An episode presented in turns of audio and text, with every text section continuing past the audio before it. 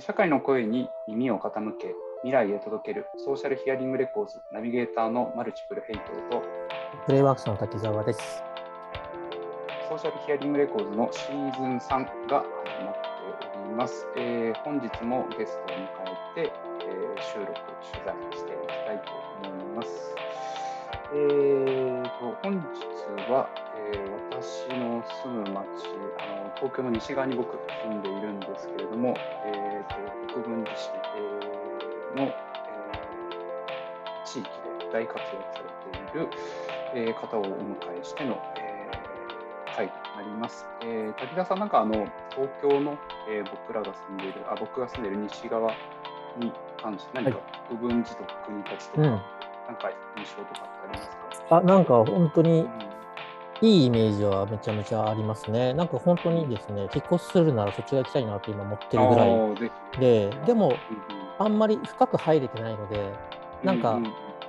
深そうなので、ハマったら面白そう。でも周りから見てると多分その良さが体感できてないんだろうなっていうのがすごくね、魅力的に見えている場所ではありますね。うんはい、興味あります。ありがとうございます。確かに、そうですね。そんなところでですね、えー、と今日は、えー、と国立の駅の北口の、えー歩いて20分ぐらいのところにあって、住宅街の、えーにある、えー、つくし文具店という、えー文具店さんがあるんですけれども、えーそちらの、えー店主である、えー萩原修さんにお越しいただいております。萩原さん、よろしくお願いします。はい、よろしくお願いします。お願いします。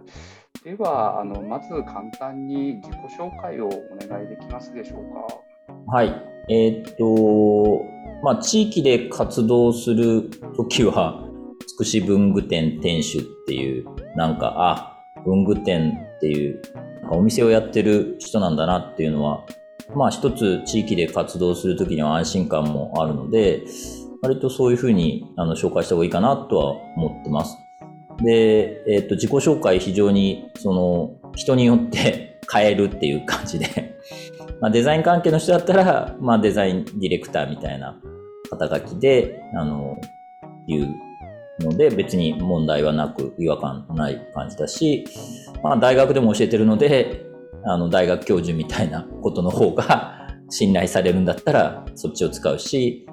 あの、ビジネス的には株式会社周辺化っていう、一応会社も、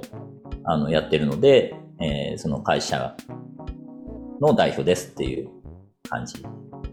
あの、まあ、地域で、あの、いろんな活動を、いろんな立場で、まあ、やってるっていうのが、まあ、わかりやすい自己紹介なのかなという。まあ、今回はですね、この場では。ということで、よろしくお願いします。はい、よろしくお願いします。えー萩原さんは、えー、とちょうど2004年に独立されて、その時は42歳ということで、たまたまなんですけど、滝沢さんも独立されたのが42歳。で、そうですね、去うん年42歳、同去じ年、去年。はい。え同じタイミングで、同じ年齢の時に独立しました。ー。なるほど。えー遅い、遅い独立ですよね、42歳ってね。どうなんだろう。どうなんでしょうか。あ、そうでもないんですか。どうどうなんですかねいや、僕はデザインとか建築家だと30前後に独立する人が多くて、42歳っていうともう、なんか独立のタイミングとして遅すぎるっていう印象なんですけどね。いや、なんか30代が一番こう、いろいろ活躍できるんじゃないかなと、クリエイター系の人たちは。そこからやらないでいきなり42は、あ、僕クリエイターではないからいいんですけど、そういう意味では。っていう印象ですね。でそこから、えー、と独立されて、えー、と2014年に、えー国分寺産地というところを、えー場所を開拓されて、それでその時に法人化された。ああ、そうですね。8年前になるんですかね。うん、そうです。丸7年ちょっとっていう。で実はあの萩原さんと僕がの出会いがまさに2014年のその国分寺産地という国分寺の、えーまあえーシェアオフィスであり、えーコミュニティスペースであり、えー、つくし文具店の、えー検品作業場みたいな立ち位置のところですね。えーそう倉庫倉庫とかね。いうようなところで、それで、まあ、私がちょうど35の時に、えー、独立して、えー、今までこう、まあ、都内で働いてたわけなんですけれども、まあ、地域の方とあのつながりを持ちながら仕事がしたいなと思って、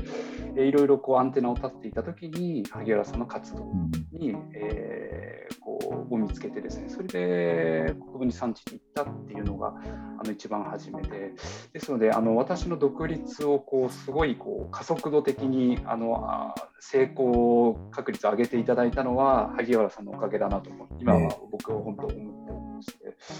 で国分寺山地という場所が、まあ、私初めて知った場所なんですけれども萩原さんは他にもあのいろいろ、えー、拠点とか持たれているんですけど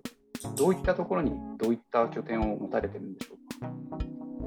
あ拠点。えー、っと、はい、20まあ、2000年ぐらいからなので20年間ぐらいで、まあ、10箇所ぐらいの拠点を作ってきたので、うん、まあ、2年に1つぐらいの感じでなんか増やしていった感じですかね。まあ、あの、家も拠点と考えると、その1999年に三鷹に作った、まあ、9坪の家っていうのが、まあ、自分の家として作ったんですけども、まあ、大事な拠点として作って、まあ、今は、あの、宿として活用してるんですけども、まあ、その後に、えっ、ー、と、2000年に D ネットカフェっていうのを吉祥寺に作りました。で、えっ、ー、と、まあ、吉祥寺に作った時には、まだ会社員だったので、まあ、本当にあの活動としてやってた感じで、でもその活動が、えっ、ー、と、まあ、あの、多摩エリアって言われる23区じゃなくて、えっ、ー、と、支部での初めての、こう、なんか活動みたいな感じで、まあ、そこでいろんな人と繋がったのをきっかけに、えー、なんかこう、拠点を作るっていうのが面白いなっていうので、えー、作り始めた感じですね。で、中央線をこう行ったり来たりしながら、あの、家は三鷹にあって、えー、仕事は新宿とかっていう感じだったので、はい、まあ、中央線行ったり来たりの中で、まあ、いろんなあの駅があるので、その駅ごとに拠点を作っていきたいなっていうので、少しずつ増やしていったっていうことで、まあ、国立にできて、西荻にできて、で、3番目の拠点として国分寺に作り、まあ、4番目がちょっと三鷹で頓挫して、えー、5番目に、えー、国立にもう一回作っちゃって、あの、次が日野に作って、みたいな感じなんですかね。はい。萩原さんの中でその拠点の定義って定義するのであれば、どういうことなんでしょうか？ああの、今ですね、そのサードプレイス、えい。う言葉が再び気になり始めて、はい、で、えっ、と、まあ、来年の3月にちょっとサンドプレイステーマにオンラインとオフラインつないで、まあ、イベントをやるんですけども、あの、今ちょっと調べてるさ、あの、ところなんですけど、そのサードプレイスっていうのと僕がやってる拠点のこう違いと共通してる部分みたいなことで言うと、はい、なんかやっぱりその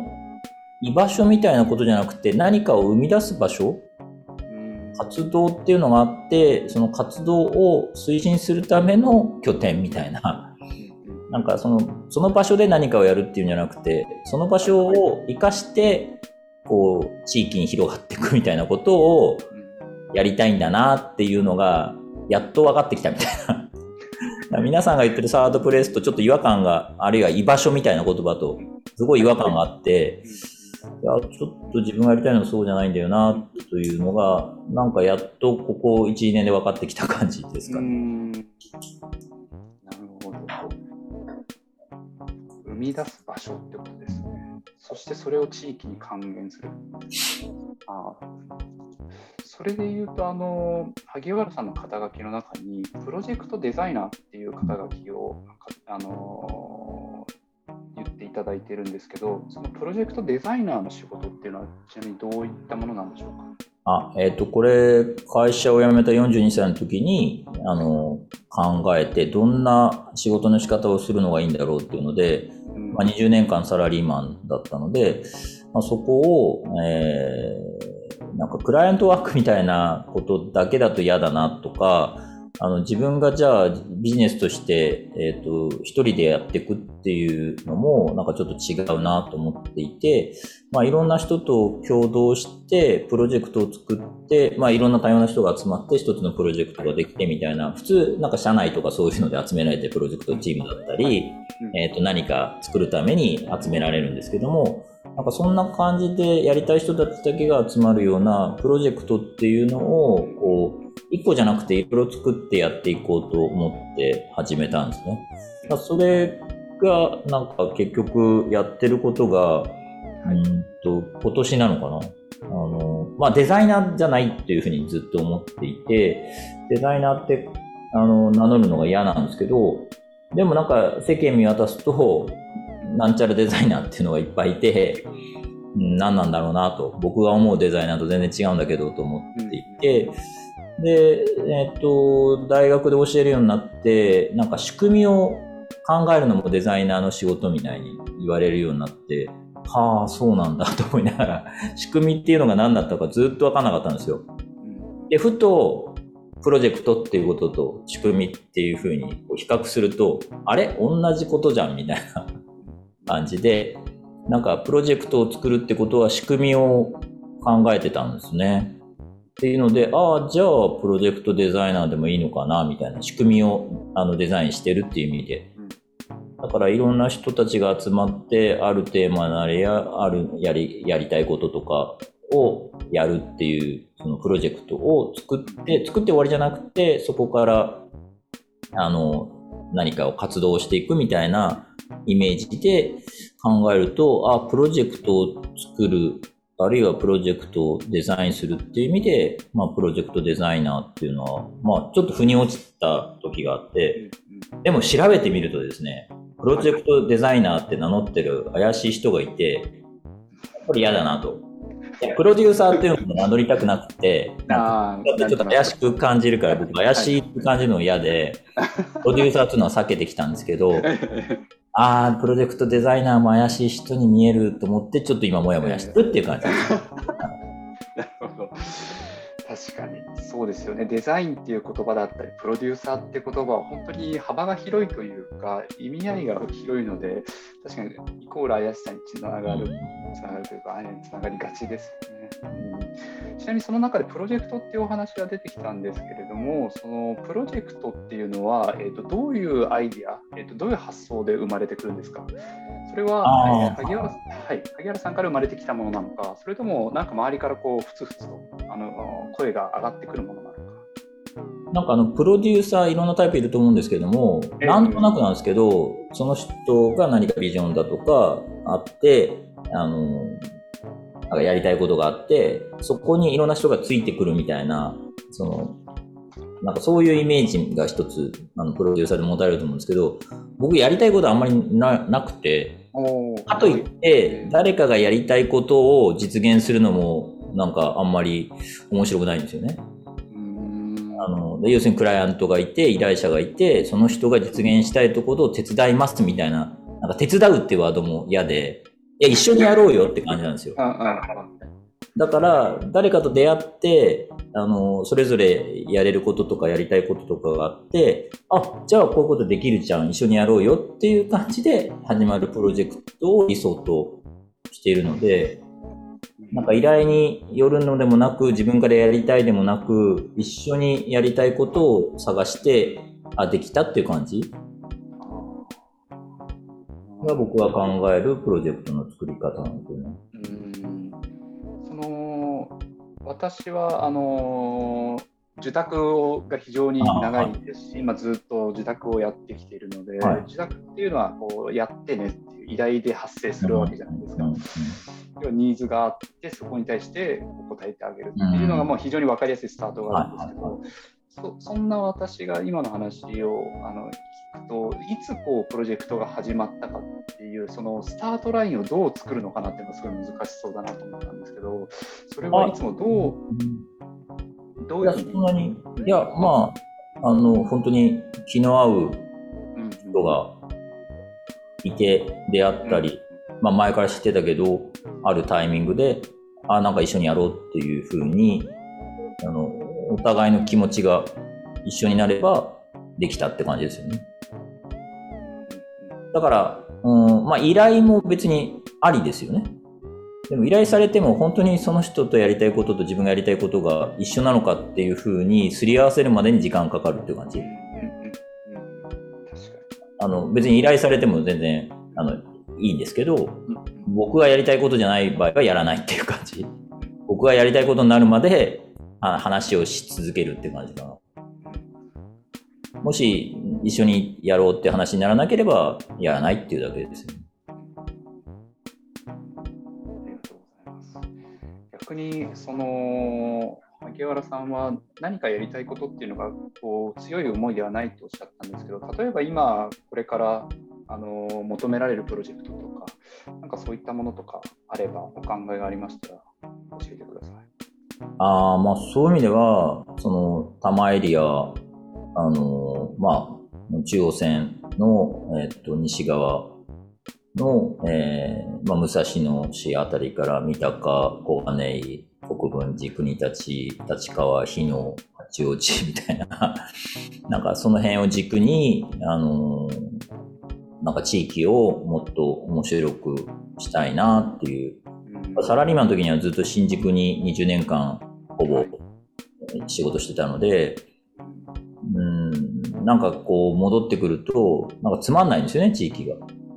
まあ、みんな寝に帰ってくるだけなので、昼間、おじいちゃん、おばあちゃん、子供ばっかりみたいな感じで、なんか生き生きとそこで仕事をしてる人があまり見えなくって、なんかその辺をもっと面白くしたいなっていうところで、うーん、それに向かっていくようなことを全部やりたい感じですよね。全部やりたい。全部。そのためだったら、どんなことでも、うんやる感じ。甘エリアをクリエイティブにしていくことだったら、全部やりたい感じです。そういう意味でやりたいことだらけですよね。やりたいことはないんじゃなくて、やりたいことばっかりっていう感じ。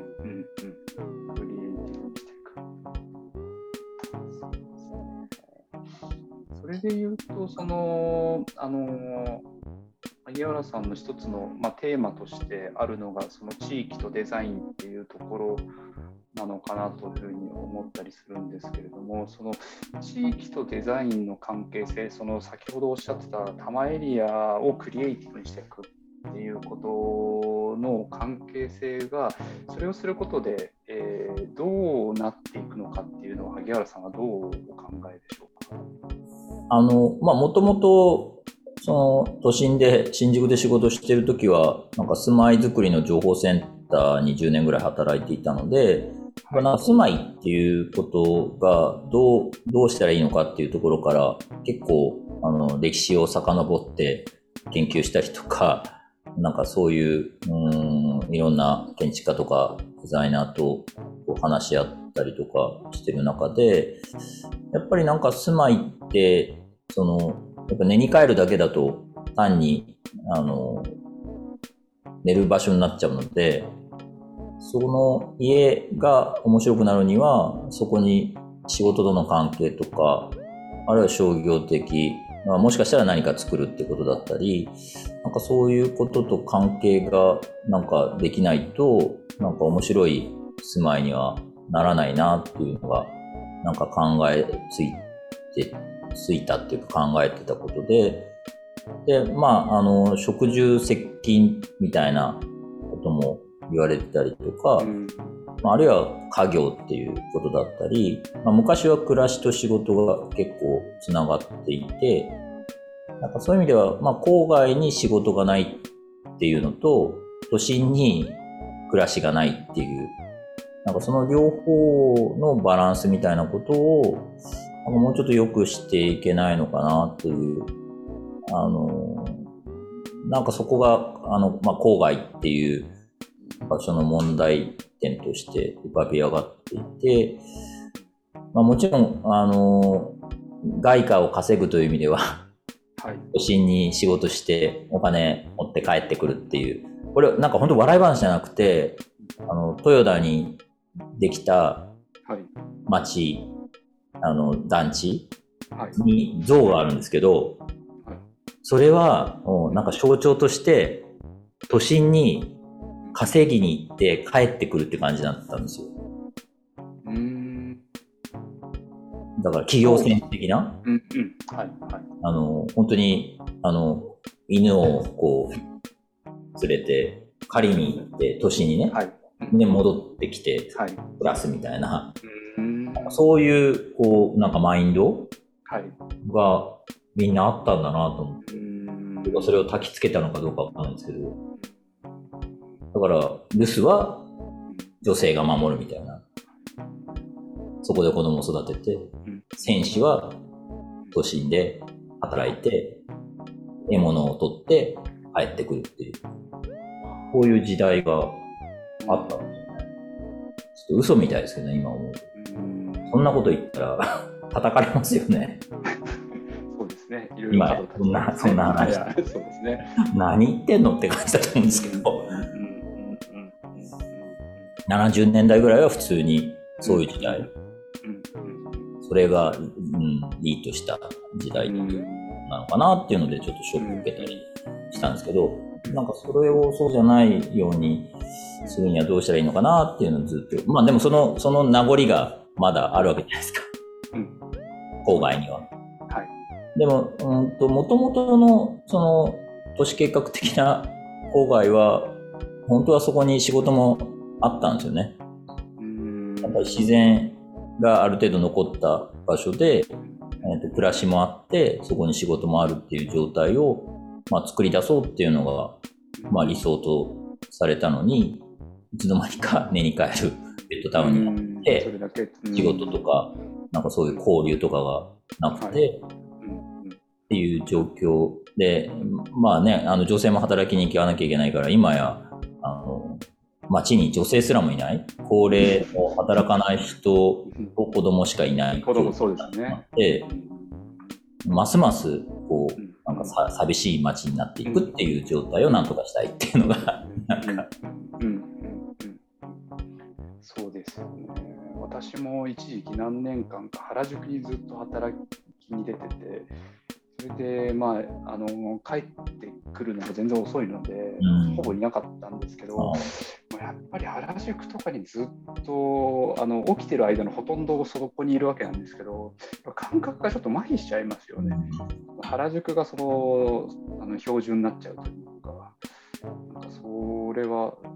今となってはちょっと。でもそれがうん、それがなんかもう暮らしみたいなこと、仕事ベースでなんだけど、暮らしもそこになんとなくあって、まあ本当にそこになんか住みたくなりますよね。別に。必要なくなるっていうか、うん、それだったらそれでいいんじゃないかなと思っていて、うん、なんか地方都市とか行くと、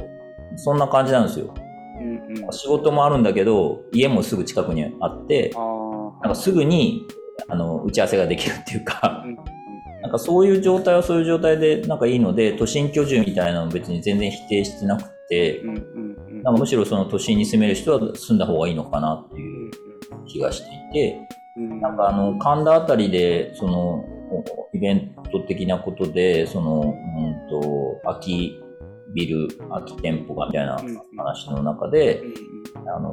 コンビニも、ファミレスも成立しない街なんですよ。本当の都心部って。うん要するに住んでる人がいないから、はい。少ないから。うんあ、ここも過疎化してるんだと思って。だからみんな全然違うところから働きに昼間は来てて、人はいっぱいいて仕事はしてんだけど、夜になるとみんな帰っていくので、そこには 人がいないっていう状況なんだって、なんかそれに結構そこはそこでショックを受けて、ああ、これバランス悪いよなと思って、なんかそれぞれの、まあ、街ごとにうん、程よい、こう、仕事と暮らしがあるような状況っていうのを、どうやったらできるのかなって考えてるんですけど、全然、なんか、だから終わんないですよね、これね。まあなんか、なかなか死ねないですよね。死ねないですね。これは死ねないですね、なかなか。うんそうですね。滝沢さん、地域とデザインですね。はい。うん、どうですか？僕、今まであんまりですね、僕、建築やってたので、建物とかすごい興味はあって、それこそ新宿の施設もよく学生時代行ってですね、うん展示会とか見てたんですけれども、あんまり地域そんなに興味なかったんですよ。建物建てたいみたいな。はいのがあって、でも今の話を、萩原さんの話とか聞いてですね、やっぱり子供が今小学生なので、それをやっぱり考えたりだとか、自分のまあ会社を作って、うん。オフィスがかま自由に構えれるような状況になった時に、やっぱ地域ってすごく興味、今、話聞きながら、興味出てきました。単純に。うん。いや、僕も全然、あれなんですよ。その、新宿に通った時には、まあ、通勤電車は嫌だなと思ってたけど、仕事はそこにあって、別に仕事が嫌いじゃなかったし、仕事、どっちかというと仕事人間的な感じだったので、仕事のことばっかり考えてて、暮らしなんか帰りに見なかったので、家事とか一切しなかったし、うんまあ、三鷹に引っ越してからも、そんな感じだったんだけど、仕事柄、住まいのことを考えなきゃいけなくて、うんだから仕事で住まいのことを考えて、っていう、その不思議な、うん。なんか感じで、で、あの、ふと自分の家見ると、全然なんか暮らしが豊かじゃなくて、家もね、うん普通にアパートで、なんか全然デザイン的じゃないし、あれなんかおかしいなと思って、なんか考えるようになった感じなんですよ。自分の暮らしを振り返った感じなんですよ。うん最初はしきっかけは仕事で、うんあの暮らしとか地域を考えるようになって、なんか自分の暮らしを振り返るみたいな、そんな流れですかね。うんそれで言うと、ここ1、2年が、まあ、あの働き方の自由とか、うん。だいぶ環境が変わってきていて、えー働く時間、週末の時間の取り方とかっていうのも変わってきてるんですけど、その辺、萩原さん、あのこの1、2年で変わった暮らしの変化を受けて、なんかどんな印象をお持ちでしょうか？あの、それまでは結構、こう、家に帰らずに飲み歩いて、そこでコミュニケーション取って、なんか仕事を作るっていうか、プロジェクトを作るっていうか、活動を作るっていうか、そんな感じだったんですよ。はい。で、えっと、コロナになって、電車に乗らなくなって、オンラインで、家でやるようになって、なんと、今まで家事とか全くしなかったんですけど、なんか、料、あの、食べる、よ、食事用意する担当になっちゃったんですよ。これがストレスがなくてですね、晴らしい。要するに待ってなくてもいいし、買いに、あの、なうん、あそういうことです。なんか自分で用意するっていうことが、ストレスなくてうん、あ要するに全部やらないと気が済まないのでうん、あの中途半端に一緒にじゃなくて、僕が食事担当なので、買い物に行って、はい。用意して、うん食べるものを用意して、うんで、片付けまでちゃんとして、ゴミ出しもしてっていう、その一環を、一環をやれるから、すごいなんかストレスなくてコントロールがああ、はい。あ、これは結構いいじゃんと思って、ああ。なんか未だに続いてて、でもうん食べることにそんなに興味がないから、とりあえず食べるもんだ、食べれるもんだったら何でもいいって感じなんですよ。バリエーションがなさすぎて、昼とかはもう、あの、パスタが楽だっていうのが分かって、はい、はい、はい。パスタ作ってとか、まあ夜とかもレトルトカレーが楽だっていうのが 分かってきて、最初カレーとかが一生懸命作ってたんですけど、あこれめんどくさいなと思って、なんかそういう状態で、なんか、まずその、自分で、自分の暮らしの中で、まあ食事、食べることっていうことを自分でなんかコントロールするっていうのが、もっと本当は突き詰めて、なんかやれればもっとその畑耕して作るところからとか、やったらもっと楽しい、楽しいっていうかな、うんまあ充実っていうかこう生きてる感じがもっとするんじゃないかなと思ってるんですけど、まだそこまではたどり着けないんですけど、まあ、大きく変わったのがそこと、うん。やっぱりその近所を自転車で回るようになったんですよ。うんうんだからそうしたら、なんか今までは駅に、まあ自転車でも駅に行ってた感じで、家と駅との往復みたいな感じ、15分ぐらい歩くとかかるので、まあそれが家を中心にこう理想としてたんですよ。自転車で家から出て。自転車で家に帰ってくるっていうのを理想の暮らしとしてたら、実現できちゃったんですよ、コロナで。もう、これはありがたいっていう感じで、自転車であちこち回って、自転車で、なんか、だから仕事とかも、あの、事務所とか、ちょうど自転車行けるぐらいの感じなので、行って戻ってきて、なんか保育園に送り迎えして みたいな、なんかそういうこう理想的な暮らしが実現できたっていうのが、なんか一つのこう、はい、ありがたいことだなっていう感じですね。萩原さんが先ほどおっしゃってたその都内のある一部の、えー、週週末に人がいなくなるとか要はコンビニが成り立たないとかあとは昼間の、えー、郊外に、えー、子どもと高齢者しかいないっていう問題っていうのはなんか住民移動で起こってるような気がしたんですけれども今のお話を受けるとその住民移動がそんなに起こらない状況に今なっている。そうなると、えー、先ほどの萩原さんがおっしゃってたその郊外の質だったりその地域の質その場で住民移動が起こらなくなってくるのでみんながそこで暮らしてそこで働くってことがある種実現できているのかなと思うんですけどその辺はどどう感じられてらっしゃいますか？あまあ本当一時期はそんな感じだったんですけど、だんだん戻っていって戻っていったかなっていう感じなのでどの程度増えたのか、その一番コロナ前の時から今の状態で、どの程度っていうのはちょっと、あの、わかんないですけども、でもなんか一回それを経験して、その、住んでるところの周りをこう見渡すような人が増えて、で、その、関係とか何かっていうのは、ある程度始まっているのかな、増えたんじゃないかなっていう、国分寺でも、あの、国分寺カレッジっていう街づくり系の、そういうあの、場を作ってるんですけど、はい、まあ、そこに、あの、去年、本当にすごい人がコロナ禍で募集があって、はいはい、あの、その前の年の倍ぐらいに募集があったので、はい、で、あの、やっぱり参加する人聞くと、なんかそういう人が多くて、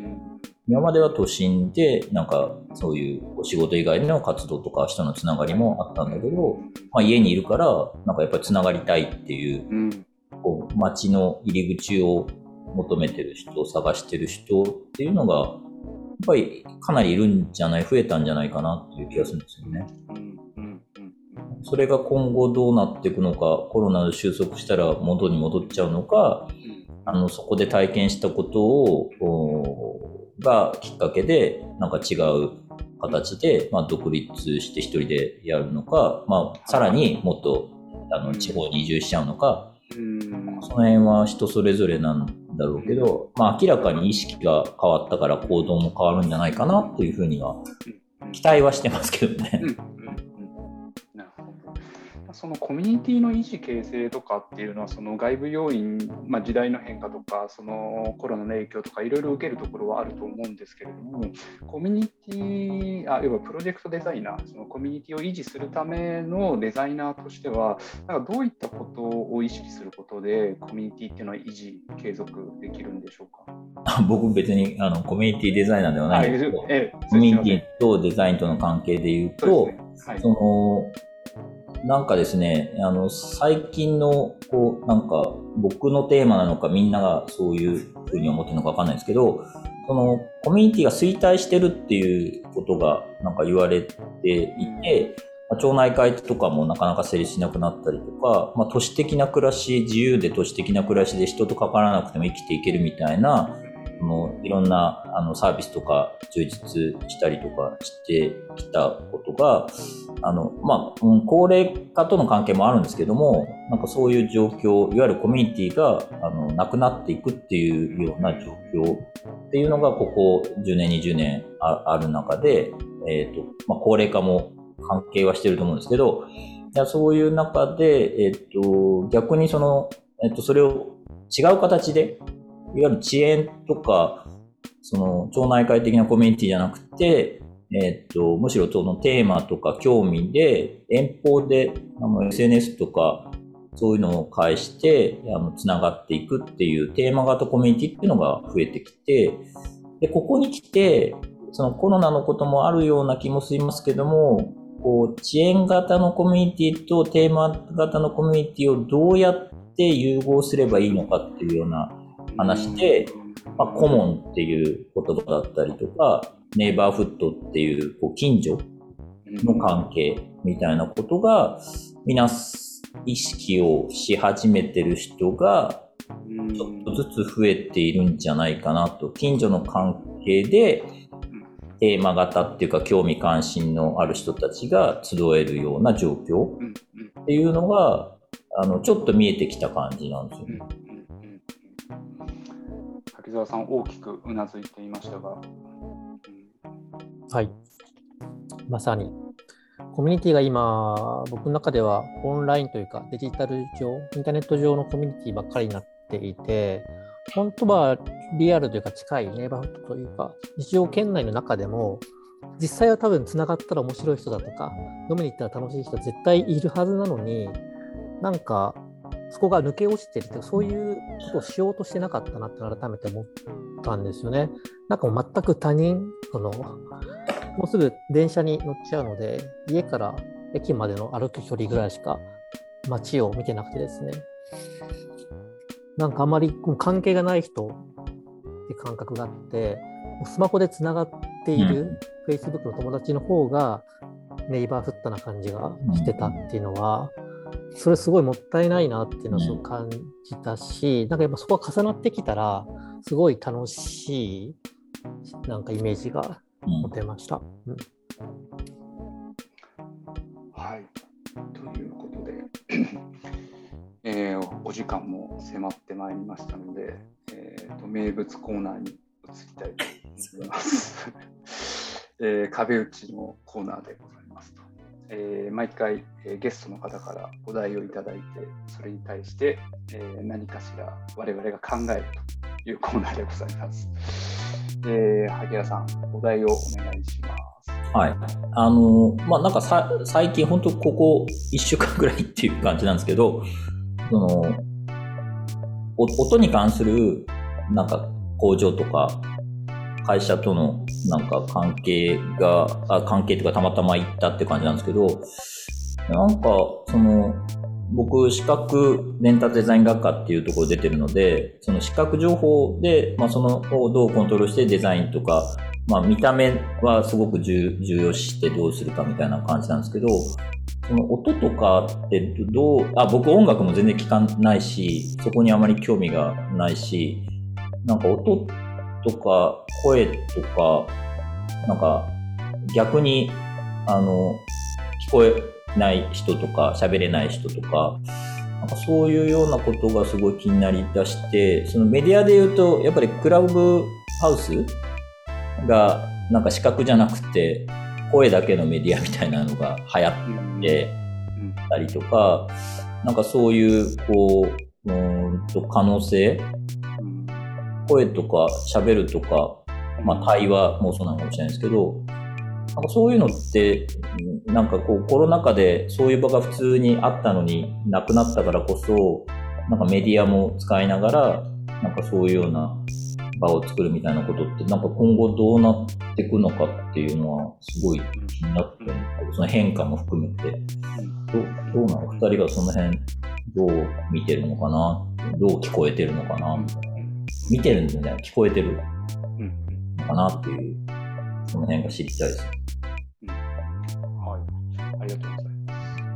テーマ、激ムズなテーマ。いただいお題をいただいてますけれども、えっと、えーと、お題としては、えー、音、ないし声の、うん、えっ、ー、と、まあ、メディアなのか、うん、そういう対話っていうことなのか、なんかそれがこの変化でどうなっていくのかなと、要するに会って集まって話ができない状態の中で何か新しい可能性が開けていくのかなっていうところですかね。はい。音の可能性みたいな、音とメディアの可能性みたいなことですかね。音っていうか声なんですかね。声。僕なんか結構声、声フェチで、あの声がにあの特徴っていうかなんかその声で好きになったり、えー、見た目もそうだけど、はい、声その人の声みたいな。女性男性関係なく、えー、っていう、結構声に対して敏感な方かなっていう気もしていて、まあその辺はなんか今後もうちょっと何かはい。あるのかなっていう気がします。声。うん。滝沢さんどうですか？はい。明確なこれっていうのはないんですけど、最近僕もちょうど気になってることがあってですね、と Zoom だとかオンラインのツールが今だいぶ普及してきてる中で、あの、イヤホンってみんなさんつけてる時間長いじゃないですか。で、Spotify だとか、なんか音楽聴いたりとかっていうのはありながらも、あの、イヤホンつけてマイクで話すっていうシチュエーション？がだいぶ増えた気がしてて、2年前とかだと、なんか、この、なんだ、イヤホンつけながらマイクで喋ってる人って、まだあんまり珍しくて、街中でブツブツ喋ってる人って違和感あったんですけど、なんかでも今だと、歩きながら Zoom してる人だとか、あの、そういうのが当たり前になってきた気がして、それって何かなと思った時に、かなり鼓膜に近いところで、直接人の声が届くって今までなかった気がしてて、今までだとスピーカーからなんか空気を通じて振動で入ってきた音が、そのラジオとかではあれあればあったけれども、一般の人の肉声が鼓膜に直接届くってなかった気がしててですね、そこってなんか新しい関係性だとか、メディアだとか、まあ、クラブハウスはその一つなのかもしれないですけれども、人の在り方も変わるんじゃないかと思ったんですね。なんか耳元に直接声が届く、偽が届くっていうのは、なんか僕も最近興味がありますね。あの、僕、電話嫌いだったんですよ。うん。電話。はい全然しない方で、もうめんどくさいし、なんか、だけど、ここに来て、いや、電話って結構使えんじゃないかなと 思い始めて、声のメディアっていう意味では。あと、あの、ほら、えっ、と、なんか、テレビ電話的に3人でとか4人でとか、だから電話もや3人とか4人で電話してもいいんじゃないかとか、なんかちょっと使い方が昔からあるあのツールなのに、なんか電話の使い方とかも変わってくるのかなと思ったりも、なんかちょっとしてそうんですね。なんかそういうオンライン化、コロナによってオンライン化したことによって、人間側がそちら側にアップデートされた感じは、まあ強制的にですけど、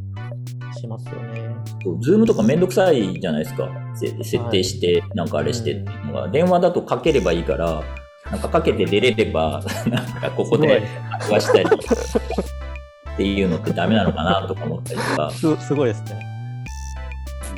今更電話の電話方がでうん、結構変わってきたかなっていう、変わるかなっていう気がしますけどうんね。うんうんそうですよね。前に戻って、戻ってきてるっていうところもあるかもしれないですよね。なんか私はソーシャルヒアリングレコーズで、あのーこの、えーと、いつも毎回収録させていただいて、その後編集するので、自分の声をよく聞くようになったんですよね。自分のしゃべりをよく聞くようになって、それなので、今まで自分の声ってあの外から聞くのと内から聞くの違うっていうじゃないですか。それをれ客観的に聞くようになってから、自分の声、最初恥ずかしくて、本当、まあ、今でもあまり慣れてないんですけど、それにだんだんでも慣れてくるんですね、人って。そうすると、喋り方ってもっとこうやったら上手くなるのになっていうところで言うと、僕はここ最近、本当に自分の声をどう話すんだっていう、いうなんて筋トレといいますか、えそういうスキルアップがしたいなっていうことはすごい思いました。で、あの回を重ねるたびに、やっぱりその電波状況とか、多分使ってる環境とかによって、全然やっぱ声の通り方とかって全然違うんだなっていうのもすごい発見で、それでなんか音響ツールとかやっぱ調べちゃいました。あはい、いろいろと。ええそれでマイクがこうした方がいいとかっていろいろあるんですけど、でもなんか結局調べた結果、 Zoom だったらあんまり変わらなくて、それよりもなんか無音環境を作った方がいいとか、あで先ほどあの萩原さんがおっしゃってたことで言うと今まで私そんな声はあの萩原さんがあの声がいいとかそれで好きになっちゃうとかっていうことはそんななかったんですけれども声で人格形成されてるなっていうのをすごいこの収録するようになってから、あのまああの声だけのメディアって多分そういうことだと思うんですけど人の顔とかあのなんですか服装とかが見えない状況で声だけっていうので。んですごい、えーと、声はこれからあの先ほどの滝沢さんの声をあの言葉を借りるとアップデートしていかなきゃいけない。もしかしたらまあ昔の人はもっとやってたかもしれないんですけれども、まあ、僕は気づかされたっていうのはそういったところかもしれないですね。だからなんか声のボイトレの教室とか流行りそうですけどね。そ うそう。そうなんですね。うん、声がいいと、はい、いいことありそうですもんね。思います。すごい思います。喋り方もそうだけど、その声質みたいなもので、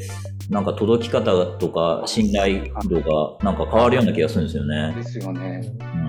確かにやっぱり僕もそのラジオを編集してる中で自分の声を聞くとやっぱ全然違うんですよね。うん、当たり前なんですけど、そうするとめちゃめちゃメタというか客観視できるんですよ、自分のことを。うん、逆に声が違うから。それってすごくメディアだなと思っていて、まあ、Zoom とか、まあ、いろんなツールがあることによって自分の声が録画しやす録音しやすくなった時に自分の喋ったものを聞く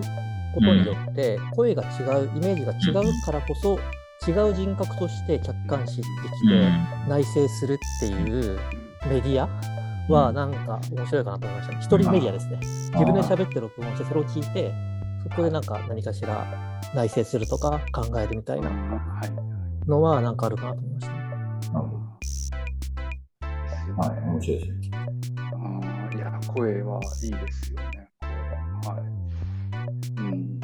いうところで、はい、声。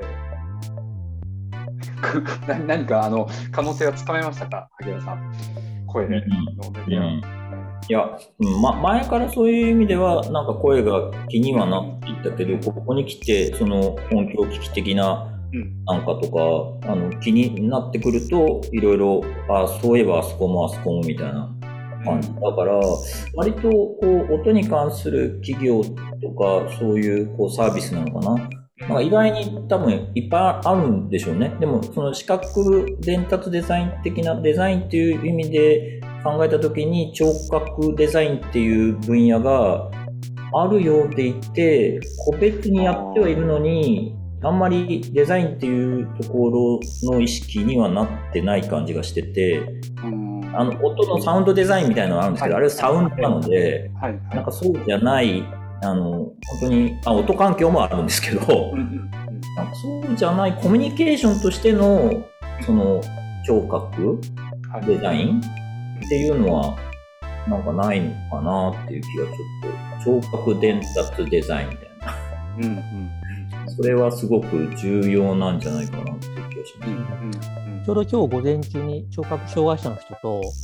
ブレストを話す機会があったんですけれども、どうしても聴覚障害者の方だと、その時その方はですね、あの文字を変換する、発話を文字に変換するツールを使っていたので、ほとんどもう聴覚障害とわからないように、ちょっと僕が発話をはっきりするようにすれば、で、発話ももともと聞こえてた方なので、話せる方だったんですね。まあ、聞こえないけど話せる方だったので、話せたんですけれども、その中でいろいろ話した中で面白かったのが、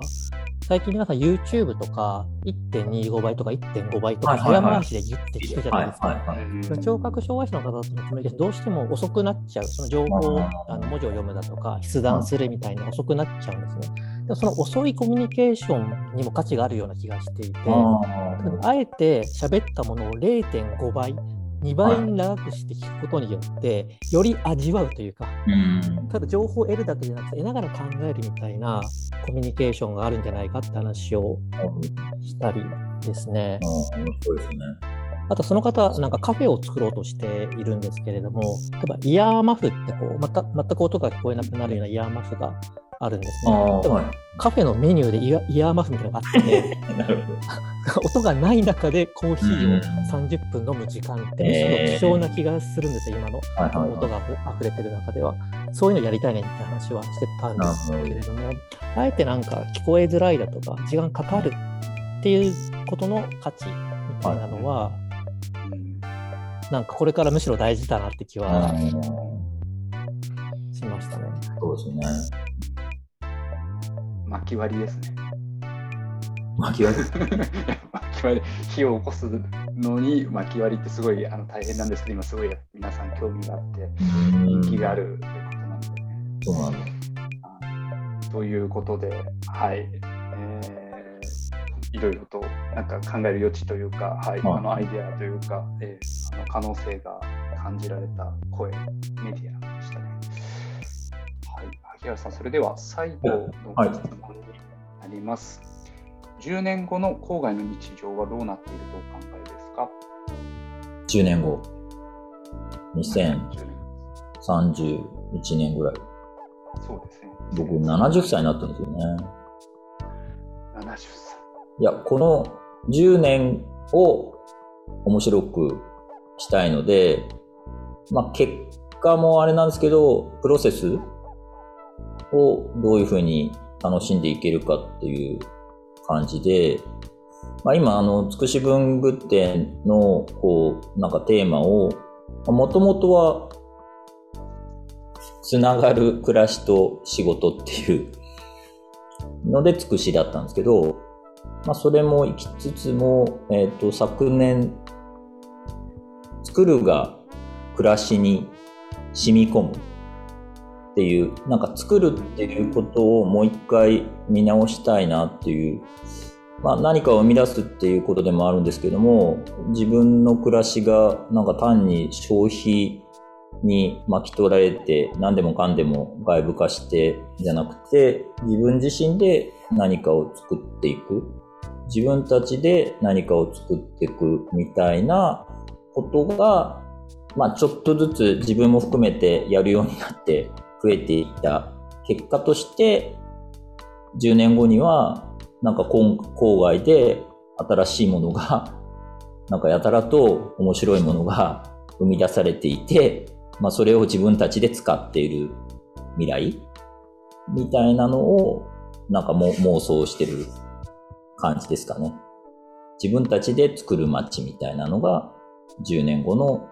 郊外だったらいいな、いいなじゃなくて、いや、まあ未来は自分で作っていくっていうことなので 僕はなんかそういう郊外を作りたいなっていう感じですかね。はい。ありがとうございます。本日はつくし文具店店主萩原修さんにお越しいただきました。ありがとうございました。ありがとうございました。